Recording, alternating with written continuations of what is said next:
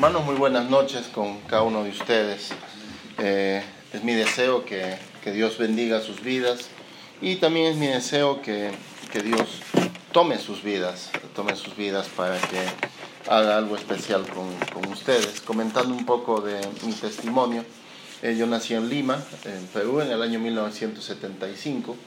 Ah, mi primera memoria de niño es jugando al pie de un poste que acababan de plantar y curiosamente después trabajé en postes, pero jugando con arena y, y, un niño, un niño más eh, en un lugar llamado La Tablada, era una, una toma básicamente, una, una, una, invasión donde, donde, donde empezamos viviendo.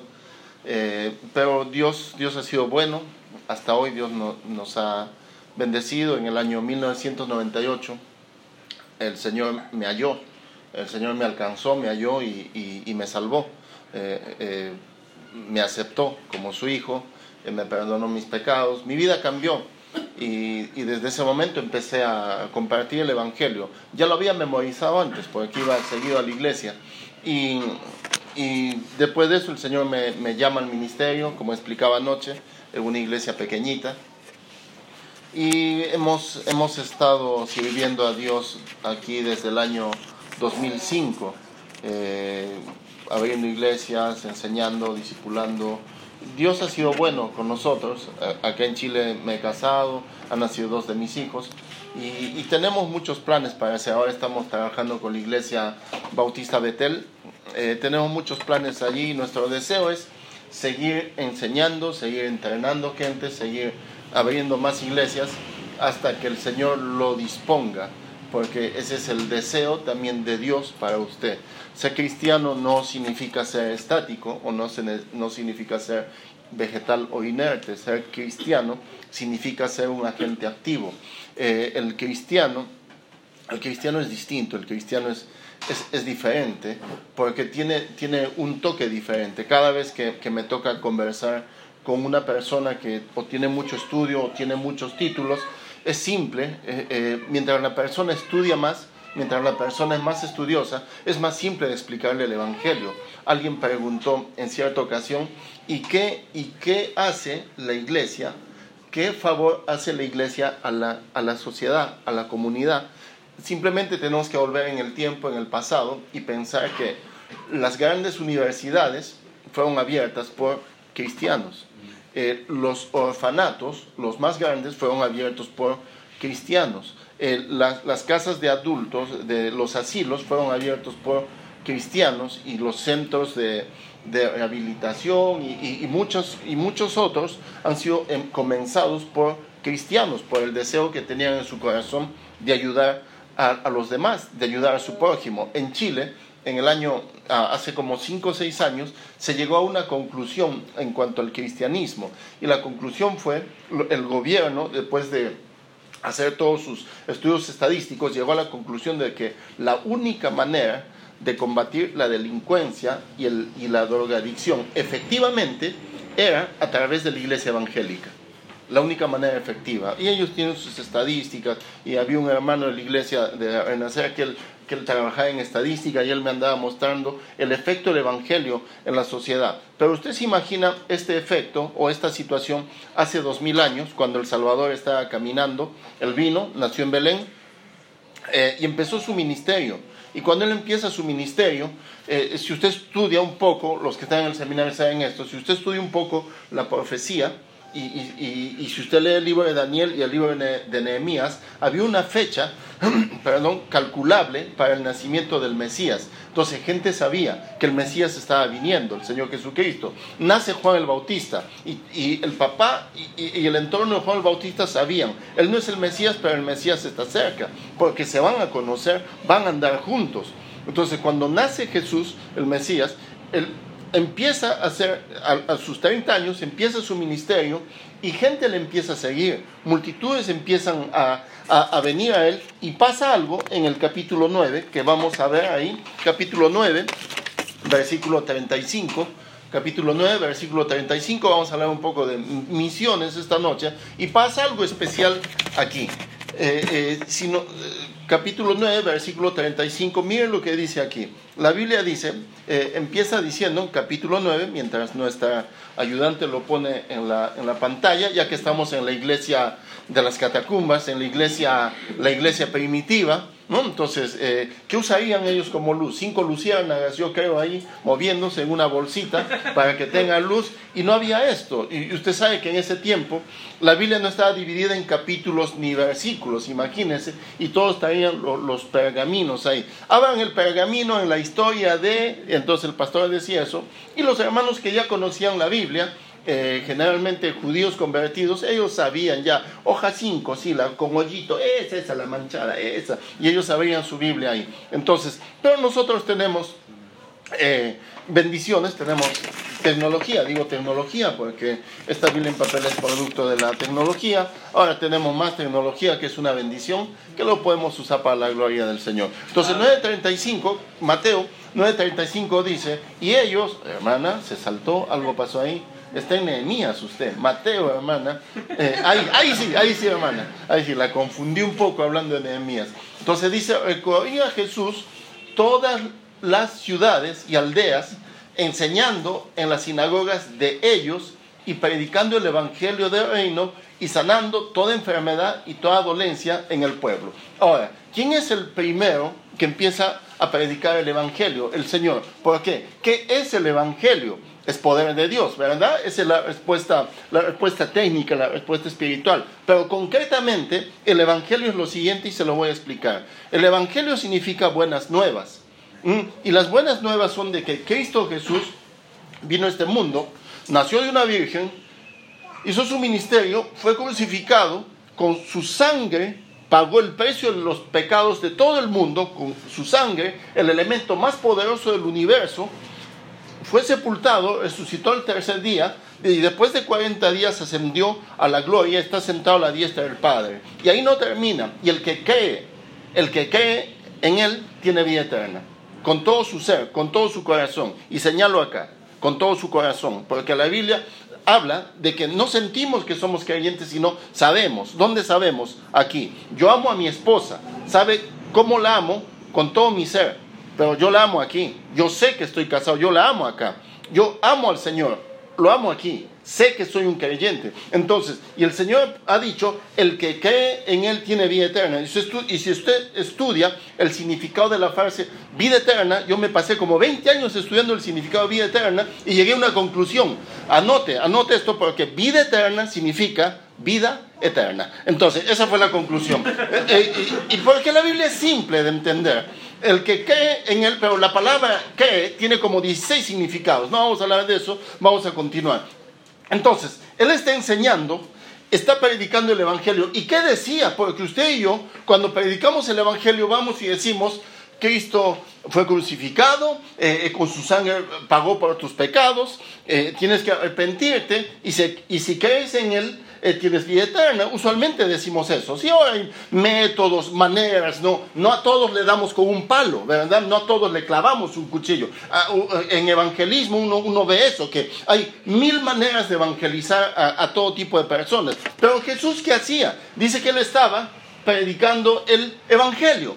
¿Y cuál era el evangelio que él decía? Él decía, yo soy la luz yo soy la puerta, yo soy el pan de vida. Ese era el mensaje que él decía. Un día voy a ser crucificado, al tercer día me voy a levantar, voy a abandonar este cuerpo.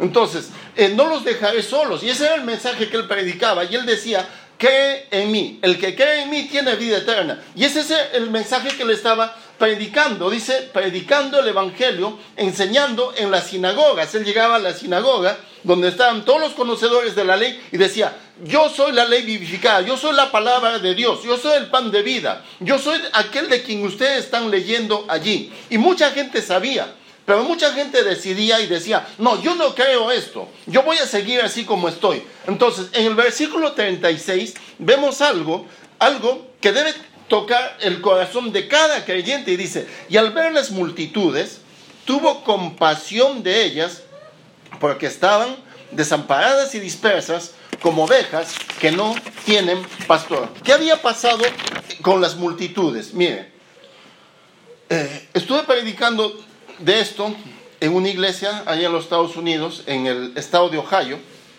La ciudad más grande se llama Columbus y tiene 800 mil habitantes. Y en esa ciudad hay más o menos 70 iglesias bautistas en inglés y unas cuatro eh, hispanas. Y explicándole a los hermanos americanos, yo les decía, miren, en el tiempo de Jesús no había una sola iglesia. ¿Ya? Ahora, ¿qué es lo que al presente detiene la maldad? Si usted lee Tesalonicenses, eh, el Espíritu Santo. Mientras más creyentes hay, la influencia es más grande. Mientras más misioneros salen, la influencia es más grande. Pero usted se imagina la época de Jesús donde no había, no había iglesia. Ahora, ¿cuántas iglesias más o menos hay en Santiago? Bautistas, un cálculo así, abuelo de pájaros, 100 iglesias bautistas, pongámoslo así. ¿ya? ¿Y sabe qué hacen estas 100 iglesias bautistas o iglesias de sana doctrina? Detienen la maldad del mundo porque donde hay un creyente en comunión con Dios, Dios bendice a, los demás. ¿Le ha pasado a usted que entra un negocio vacío, va a comprar, voltea y hay una fila detrás de usted? ¿Le ha pasado o solo a mí? Sí, porque Dios bendice a otros, incluso a través de usted. Ahora, eso es lo que trato de explicar con misiones. Pero en el tiempo del Señor no pasaba eso. Imagínese usted el nivel de maldad que existía. Si hoy tenemos maldad por todo lado, el pecado está avanzando. Imagínense cómo era en ese tiempo. Todavía no habían enviado misioneros. La iglesia estaba empezando y él dice que tiene compasión por las multitudes, desamparadas y dispersas, como ovejas que no tienen pastor. 37. Entonces dijo a sus discípulos, porque él ya tenía un grupo que lo seguía. Eh, se cree que son más o menos 70 cuando él hace la misión de los 70 eh, eh, y él les dice a, sus discípulos a la verdad la mies es mucha la cosecha es mucha mas los obreros pocos ¿qué está diciendo el Señor? hay mucho por cosechar y hay pocas manos ¿quién de ustedes ha trabajado en el campo alguna vez? ¿Sí? en el campo, en el campo uno dos ya en el campo. Ya, mire, yo de chico, yo, yo decía, por ejemplo, en mis vacaciones que quería hacer algo. Tenía 12 años, allá en Perú, vivíamos en Arequipa, y tenía un amigo que vivía en el campo, campo, y él me enseñó a hacer un montón de cosas, y me dijo, consíguete un gancho de metal y vamos a sacar malezas. Ya, y, íbamos con él, su hermano, su tía, no sé qué, un grupo, y llegamos al campo, ponte un sombrero para que no te queme, se te va a caer el pelo quizás, me decía, y, algo blanco para que no te queme el sol, y vamos ahí agachados sacando las malezas, pero las cebollas no, me decía, no las cortes allá, por los costados, sacando las malezas, y agachados así todo el día. Y, había, y a mí me gustaba, a mí me gustaba que... Eh, el, cuando el surco, le dicen allá, era pequeño, de acá a la pared, iba y volvía porque era divertido. Igual para cosechar, cuando íbamos a cosechar cebollas, llevábamos una cosa llamada bayoneta. Y a mí me gustaba que el, surco o, o, el campo sea angosto. Y un día nos tocó un campo, pero que tenía como 500 metros de largo. Y llegamos y ya, una fila cada uno, dijo el jefe. ¿Sabe que me lamenté? Nunca llegaba al final, así, sacando. Me saltaba una que otra y venía el jefe, oye, estás dejando la cebolla para la gente pobre. ¿Qué gente pobre? entonces, y, y, sabe que me lamentaba tanto porque nunca llegaba al final. Y yo le decía al caballero, ¿pero por qué no trae más gente? Mañana vamos a traer a los de no sé quién. Y, y faltaban manos, porque si llovía, se malograba la cosecha. Entonces el Señor que está diciendo, miren, la cosecha está lista. Eh, eh, la cosecha está lista para, tomarla. Pero ¿sabe qué pasa? Faltan manos. Faltan manos. Siempre, siempre, escúcheme bien esto. Siempre el que cosecha tiene bendiciones. Va a lo mejor. A lo mejor de, la época del, cultivo. Va a la cosecha. El Señor nos ha llamado a la cosecha. Y Él les dice, los obreros son pocos, la mies es mucha. Y, en el versículo 38 menciona y dice, hogad pues al Señor de la mies que envíe obreros a su mies. Estábamos en, la iglesia fe, cuando empezamos la iglesia fe, y orábamos con el pastor Jason leyendo este pasaje. Señor, ¿dónde están, ¿dónde están los obreros? Ya tenemos un año, ya tenemos dos años, y el pastor Pancho pasaba por acá molestando, pasaba por acá, quítate de acá, le decíamos, y seguíamos orando. Señor, envíanos a los obreros. ¿Ya? Y, había otro hermano, y el hermano Cristian, que ahora está en, Iquique, aparecía. O el hermano Vladimir venía, pastor, ¿puedo hablar con usted? Este viene a quitarnos el tiempo. Señor, mándanos a los obreros. ¿Ya? Y mírenlos ahora. Y, tuvimos el privilegio de enseñarles, de empezar el seminario y, se graduaron, oh, todas, unas, anécdotas. Pasaron otros hermanos, después llegaron otros más, llegó el hermano Carlos, me acuerdo, yo ya no estaba en ese entonces, pero eh, estábamos orando no por los ausentes, sino por los presentes.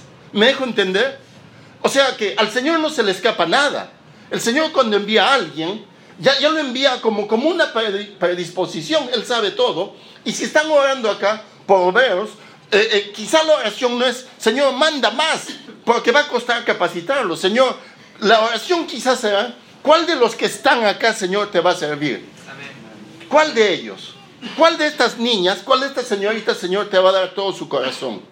Estos hermanos tienen tantas capacidades, son tan ingeniosos.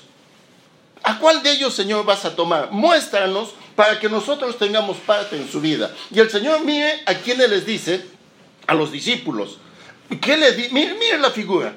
A los 70 le dice, oremos para que el Señor nos mande obreros a su mies. Y ellos qué están pensando? Ellos están mirando fuera del círculo diciendo, Señor, mándanos a alguien, pues aquí, no sé, de los, de los cananeos, de los sefarateos, de alguien, mándanos a alguien, cuando Dios los iba a tomar a ellos. Anoche dijimos Quizá usted está en el centro mismo de un gran ministerio y todavía no se ha dado cuenta. Misiones es así.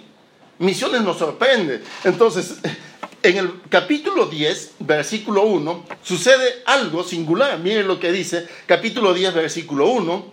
Entonces, llamando a sus doce discípulos, les dio autoridad sobre los espíritus inmundos. Pero en Lucas 6, en Lucas capítulo 6, no lo busques, no lo busques, eh, él dice que pasó la noche orando y después de, esa oración él escogió a los doce. Teniendo los doce, entonces llamando a, a sus doce discípulos, les dio autoridad sobre los espíritus inmundos para que los echasen fuera y para sanar toda enfermedad y toda dolencia. ¿Qué pasaba en este tiempo? Hemos visto muchos relatos de gente endemoniada, de espíritus inmundos, en la época de Pablo, en la época de los apóstoles. Hoy en día están los mismos espíritus inmundos están por ahí, con la diferencia de que no los vemos o, no es muy frecuente. Bueno, yo he tenido algunos, algunos choques con personas con espíritus inmundos, pero bueno, bueno, ese es otro tema. Pero y ellos podían echar espíritus eh, y sanar enfermedades y toda dolencia. Hoy en día ningún hombre puede hacer esto, porque estos son dones de apóstoles, no se confunda. Hoy en día nadie puede decir, dame tu pierna, soy Miyagi. Ven acá Daniel Sam, ya, vaya a pelear con el gringo ese pailón. No, eso no sucede hoy en día. Ya, entonces que ya te va a sanar, ya mira, ya te pongo las manos, ah, te sano. No, esas cosas no están pasando. Entonces, el versículo 2, 10.2 dice, los nombres de los doce apóstoles son estos. Primero, Simón, el pescador al cual el Señor llamó. ¿Qué está llamado, Pedro? ¿Qué estaba, ¿Qué estaba haciendo Pedro cuando el Señor lo llama? Pedro está pescando. Él está pescando toda la noche y sale con la malla vacía porque no había pescado nada toda la noche. Y viene el Señor y le dice, ¿Qué estás haciendo? Señor, he pescado toda la noche, he estado tirando la malla toda la noche y no ha salido ni un pescado, nada, nada. Y le dice el Señor, tira la malla al otro lado. Y él dice, ¿qué estás hablando, Señor? No, tira la red. Y él dice, en tu nombre lo voy a hacer. Y sacó un montón de pescados. Pedro, pescador profesional, sabía que el pescado más chico salía a comer en la noche y por ende lo seguía el pescado más grande que él quería. Y en el día el pescado chico estaba durmiendo. El Señor despertó a los pescados pequeños y los grandes vinieron. Pedro no sabía, tira la red y saca un montón de peces. Y Pedro, ¿por qué viene y se arrodilla delante del Señor? Porque dice, tú eres Dios, has modificado la naturaleza en mi delante. Esa es la explicación. Has cambiado las leyes biológicas en un instante. Y él se posta ante él y dice, esto es poder y dice, te voy a seguir. Y le dice el Señor, sígueme. Y Pedro lo sigue. ¿Cómo no seguirle? ¿Cómo no seguirle después de lo que ha visto? Sigamos viendo, miren, llamado Pedro y Andrés, su hermano, Andrés, vamos. Entonces, Jacobo, hijo de Zebedeo, y Juan su hermano. ¿ya? Entonces, los hijos del del trueno, Felipe, Bartolomé, Tomás, Mateo el publicano. No tengo tiempo para explicar de todos, pero este Mateo era ladrón, cobraba impuestos y le gustaba el dinero. Y cuando viene el Señor, le dice a él, sígueme. Él deja todo y lo sigue. ¿Por qué? Porque la fama del Señor se había extendido. Y ellos, ojo aquí, al ver que Pedro lo siguió, porque Pedro era un tipo del puerto, era como el líder en, la caleta de pescadores. ¿Quién se iba a meter con Pedro? Así era como eh, eh, un tipo que uno lo veía normal, pero dentro llevaba el, el así bien escondido, el chileno así, muy hizo el Pedro así. ¿Quién se iba a meter con él? Nadie. Pero él dejó su familia, dejó a su papá, siguió al Señor con su hermano. Aparece Mateo el publicano, que todos lo odiaban ¿Por qué? Porque este venía y le decía, bueno, Tomás, tienes que pagar los impuestos. Tomás, 20 más. Le decía, pero ¿cómo, Mateo? No, no, no, te dije 20, soldado. entonces, no está pagando el impuesto. Ya, toma, toma. Y él, juas para él. Entonces, todos lo detestaban por ser publicano. Porque a todos los estafaba, a todos les sacaba el dinero. A él lo llama el Señor. Jacobo, hijo de Alfeo, le veo por sobrenombre Tadeo, Tadeo Simón el cananista. ¿Quién era este Simón? En, Lucas 6 dice que un celote. ¿Qué era un celote? Un celote era un asesino. Este celote andaba usualmente con una daga filuda entre sus vestiduras, porque él andaba, era un subversivo que andaba atacando al ejército romano. Soldado que veía, ¡plim! O publicano que veía, ¡pum! Lo clavaba. Entonces, lo pone en el grupo a Simón el cananista y Judas Iscariote, el que también le entregó. Judas, un comerciante que estaba en medio del grupo. Ahora, mire el grupo que tiene el Señor. Tiene pescadores incultos, tiene muchachos, los hijos del trueno, los bonaerges, que se enojaban de cualquier cosa y dicen, Señor, ¿quieres que mandemos que lleva fuego y los consuma? ¿Qué que están hablando? ¿Ya? Tenía al otro, al estaba Juan, un muchachito así como eh, el más joven, estaba Simón el celote, el cananista, un asesino que lo vio a Mateo, y tú, ¿qué haces en el grupo? Cálmense muchacho, ¿y qué me, debes todavía? Se quedó con mis monedas, y, y tú asesino, y se imagina usted ese grupo, y Pedro ahí en medio, ¿y qué pasa acá? Y los otros dos hermanos, ah, somos dos, no estamos solos. Se imagina el grupo, y Judas Iscariote ahí con ellos, pero muchachos, Judas fingiendo y con las monedas ahí, muchachos, tranquilos Tranquilo muchachos, no, no hay que pelear. Eh, y Judas, tremendo ladrón. Y ellos, ellos doce, ellos doce u once, sacudieron el mundo conocido de ese entonces. El Señor hizo un montón de cosas delante, delante de ellos. Sanó gente, resucitó, limpió leprosos, botó demonios, multiplicó panes y peces. Y ellos estuvieron presentes en todos los milagros, en todas las enseñanzas. Y acá viene lo complicado entre comillas. Antes de irse el Señor les dijo, id y predicar el Evangelio a todas las naciones. Y ellos se quedaron mirándose. Atlas, Atlas, ¿cuántos países hay? 196. ¿Te has dado cuenta en el lío que nos hemos metido? Sí. Bueno, ya no estaba Judas. Somos 11. Ahora, ¿qué hacemos? División. 196 entre 11. 14.9. Ya, 14 países para cada uno. Ya, pues yo empiezo del sur. Chile, Argentina, Brasil, Venezuela, las tres Guyanas, ya vamos con 8. Ecuador, Colombia, Perú, Bolivia, Paraguay, vamos con 12. Vamos subiendo. Panamá, y por ahí una islita, Cuba.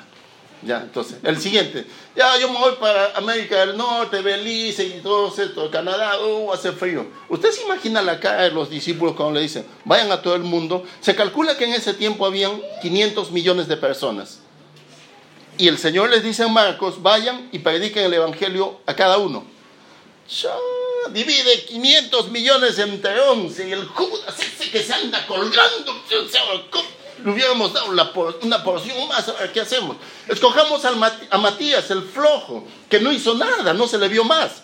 Ya hizo como aparece dos veces, ya no, no, estoy ocupado. Ya entonces, y después viene Pablo con, con el ministerio, pero estos hombres causaron un impacto en su tiempo. ¿Por qué? Porque el Señor hizo algunas cosas con estos hombres y vamos a ver cómo eran los doce hombres que Jesús escogió. Cuatro cosas y nos vamos a la casa. Número uno, ellos eran hombres comunes, como usted y yo con todas sus falencias, con todos sus defectos, no eran muy estudiosos. Y, usted, y si usted quiere saber quiénes eran los más estudiosos de, los que aparecen en la, Biblia, Lucas y Pablo, que, bueno, Pablo sí fue apóstol, pero Lucas no, ni judío era Lucas. Entonces, eran hombres comunes como usted y como yo. No eran los super estudiosos, no eran personas conocidas, no eran personas influyentes, eran personas que no destacaban y a esos tomó Dios. A eso los tomó el Señor y dijo, muchachos, tengo un plan. ¿Qué vamos a hacer, Señor? Vamos a empezar una empresa, vamos a empezar un movimiento que se va a llamar la iglesia. Y esta iglesia va a ser muy conocida y va a durar más que cualquier empresa, porque ya tiene dos mil años ni, la Coca-Cola dura tanto, ni la Coca-Cola está organizada. Mm, entonces, ni ninguna empresa puede igualar a la iglesia porque es del Señor. La iglesia ha traspasado los siglos gracias a estos hombres. La iglesia ha llegado a todos los lugares del mundo. Lástima que ya no se está predicando en esos lugares. Pablo alcanzó al mundo conocido en ese entonces con el Evangelio. Y estos hombres participaron de esto. Eran personas que no destacaban, pero Cristo los hizo diferentes. El Señor a uno lo hace diferente. El Señor dice que llama a lo vil y lo menospreciado de este mundo y les pone un deseo y un fuego en el corazón. Número dos, estos hombres eran hombres llamados directamente por el Señor. El Señor personalmente los llamó. Y qué, y qué hermoso habrá sido que a uno lo mire a los ojos y le diga, ven, sígueme. Dejo todo y te sigo. Y eso fue lo que ellos hicieron. El líder, el líder más conocido del mundo, el líder más seguido del mundo, que sigue teniendo seguidores sin que lo vean personalmente, él los llamó personalmente y ellos continuaron su legado, los llamó para la salvación, los llamó para el ministerio, les dio el apostolado. Hoy en día no tenemos el apostolado, les dio la gran comisión. A nosotros también nos ha dado la gran comisión y el llamado que él hace es personal, como hablábamos anoche. Entonces, la tercera cosa que vemos que estos hombres eran hombres deseosos de aprender. Ellos tuvieron al mejor maestro del mundo con ellos. ¿Usted sabía que el principio de la pedagogía viene de los judíos, que ellos estudiaron la Biblia, escuela, la Biblia? ¿Mm? En la Biblia están todos los principios de pedagogía. Un, un cristiano colombiano dijo una vez que él estaba estudiando ciencias políticas en, España y él se acercó a un maestro ateo y le preguntó y le dijo, maestro, yo veo que usted cuando expone es, es, un encantador de serpientes, todos lo escuchan a usted. Usted mueve un dedo todos para acá, todos para allá. ¿Y cómo ha hecho usted para llegar a ese punto? ¿Cómo puedo ser yo como usted?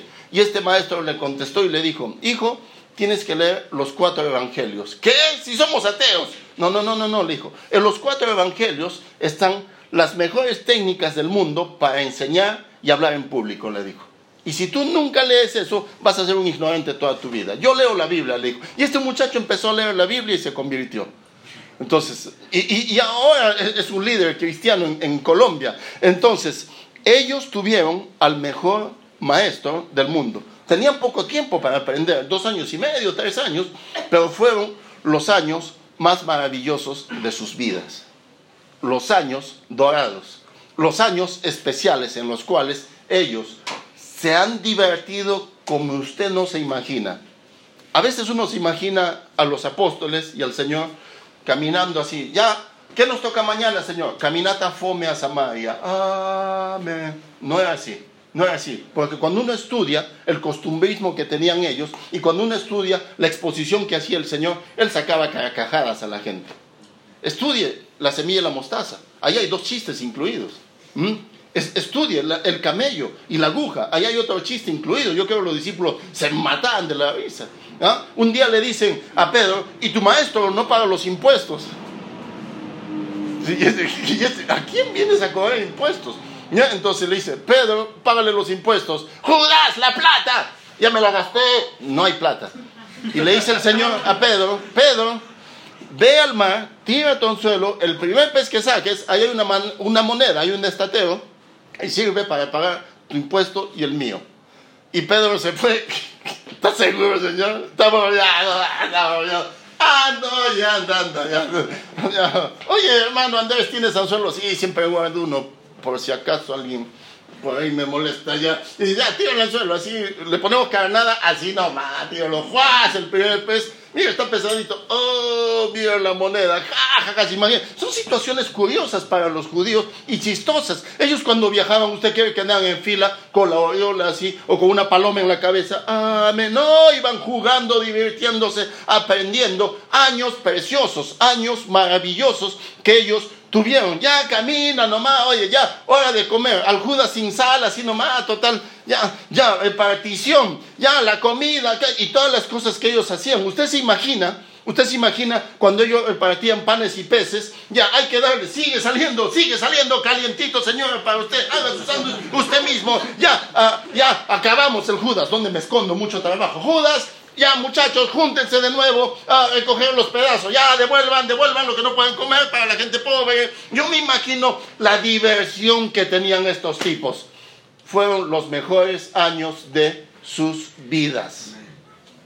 Fue el mejor tiempo de sus vidas. Y estos 12 hombres estaban felices, encantados. Yo me imagino Amanecía, Señor, Señor, ¿qué hacemos? Oye, deja dormir, oye, ya, ya no molestes. Hablen con Pedro. Ya, y, lo tenían loco al Señor. Porque ellos estaban enamorados del Señor, deseosos de servir. Querían alcanzar el mundo con el Evangelio. Y en eso dice ya, la misión de los doce, dos por acá, dos por allá, dos por allá, dos por allá. ¿A quién le habrá tocado Judas?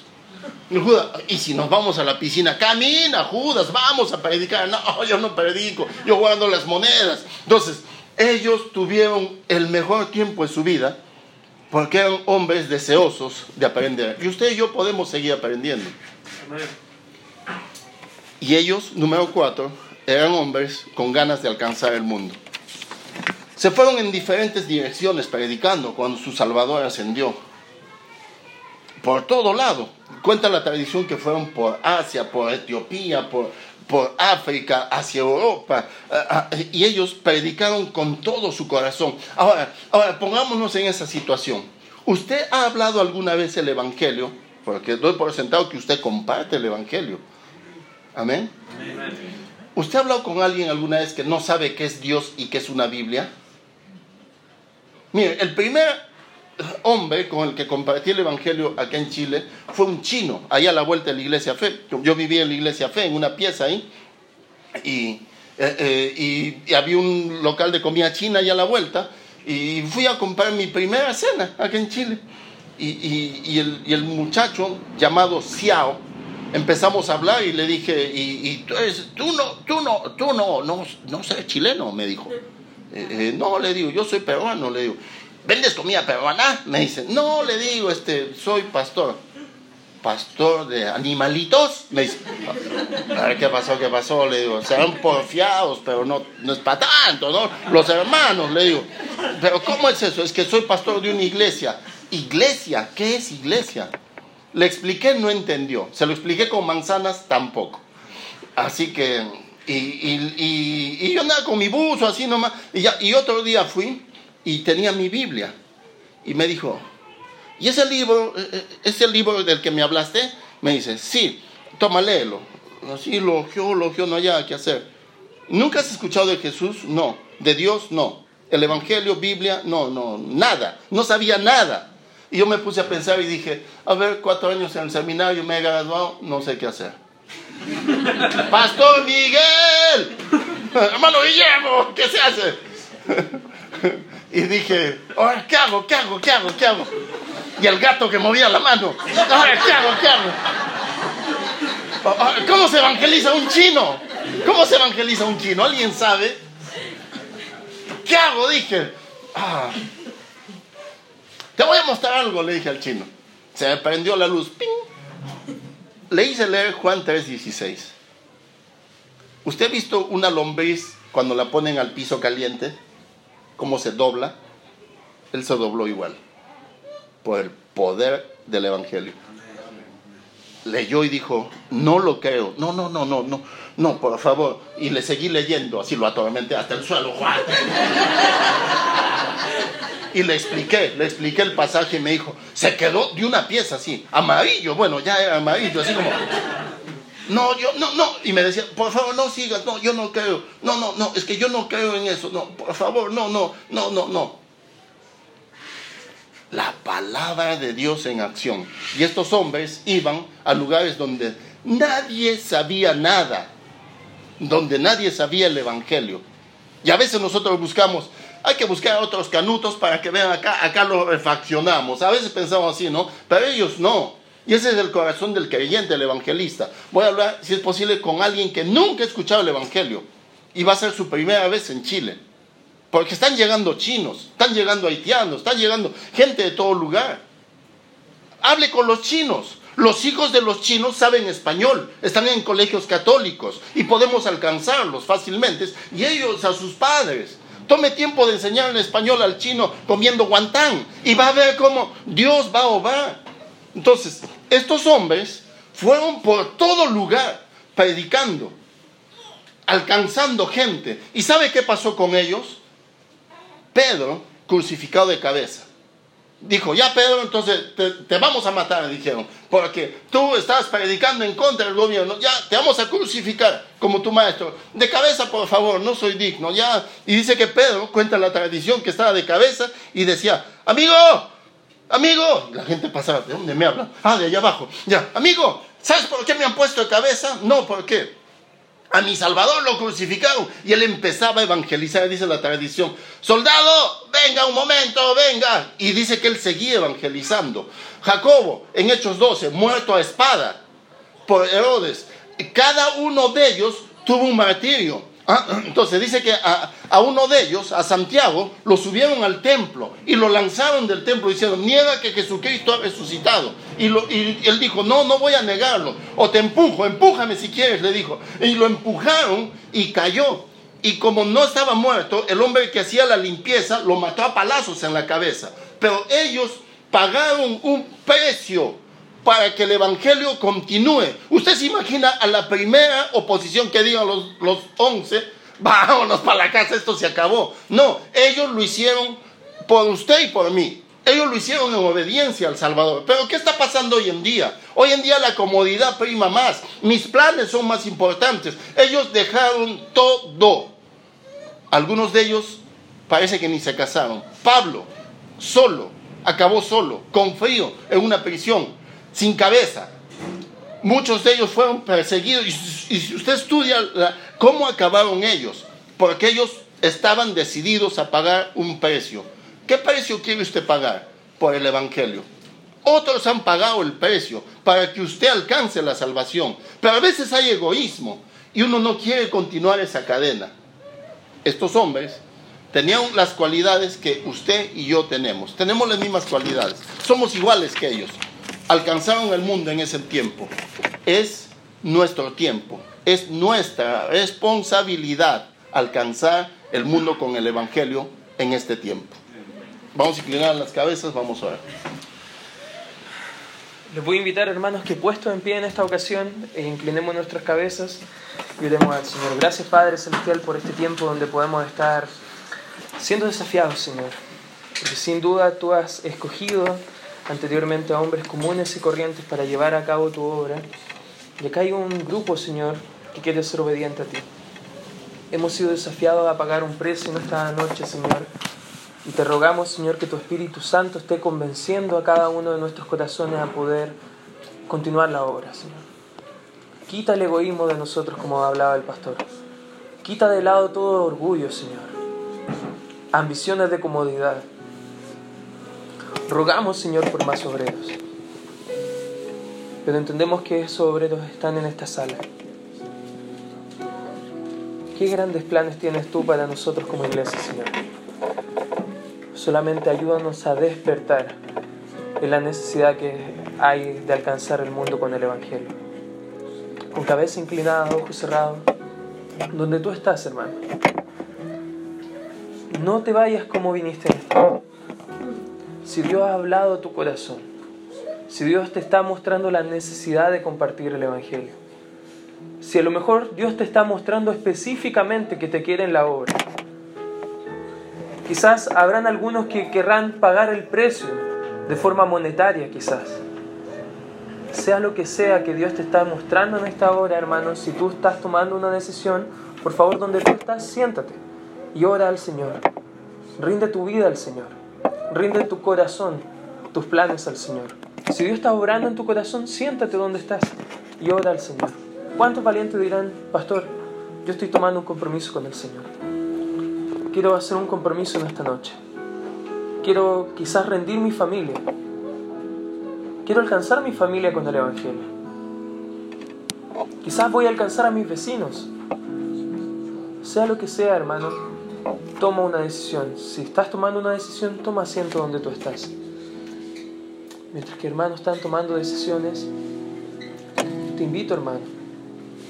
Dios ha estado hablando en nuestros corazones en dos días ya. ¿Qué esperas para tomar una decisión? Estamos a la puerta de una eternidad y tenemos esa bendición. Pero ¿cuánta gente no la tiene, hermano? ¿Cuántos de tus familiares? ¿Cuántos de tus amigos?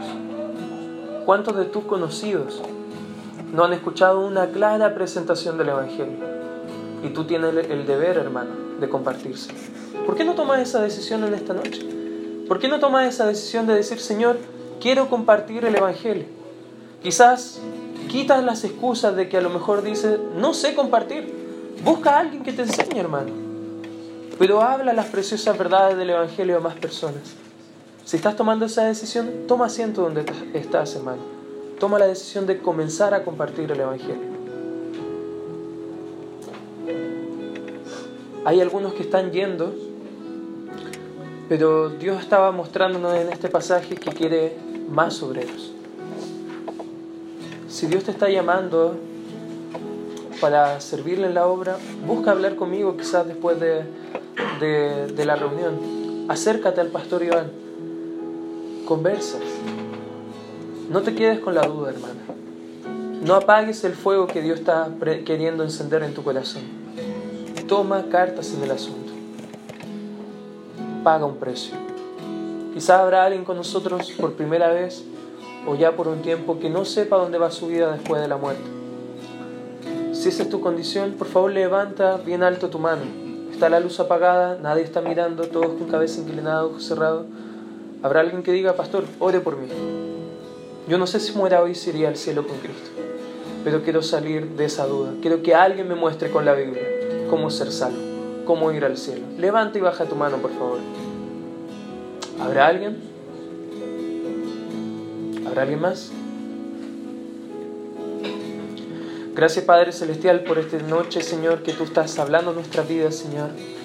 Y te pido, Señor, que no nos vayamos a nuestro hogar como llegamos en esta hora, sino que podamos mostrar al mundo la diferencia que tú has hecho en nuestra vida, Señor.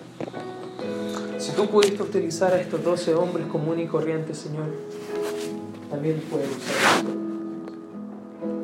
Y hoy están buscando, Señor, gente decidida, gente valiente, gente dispuesta a pagar el precio. Y te ruego por cada decisión tomada en esta hora, Señor. Te ruego que tú bendigas la vida de los valientes que quieren pagar el precio para poder seguir alcanzando el mundo con tu evangelio. Gracias Padre Santo por cada decisión tomada. En el nombre de Cristo Jesús oramos y pedimos tu bendición. Con cabeza inclinada, como estás ahí, quizás mantén tus ojos cerrados y canta con nosotros. Me rindo.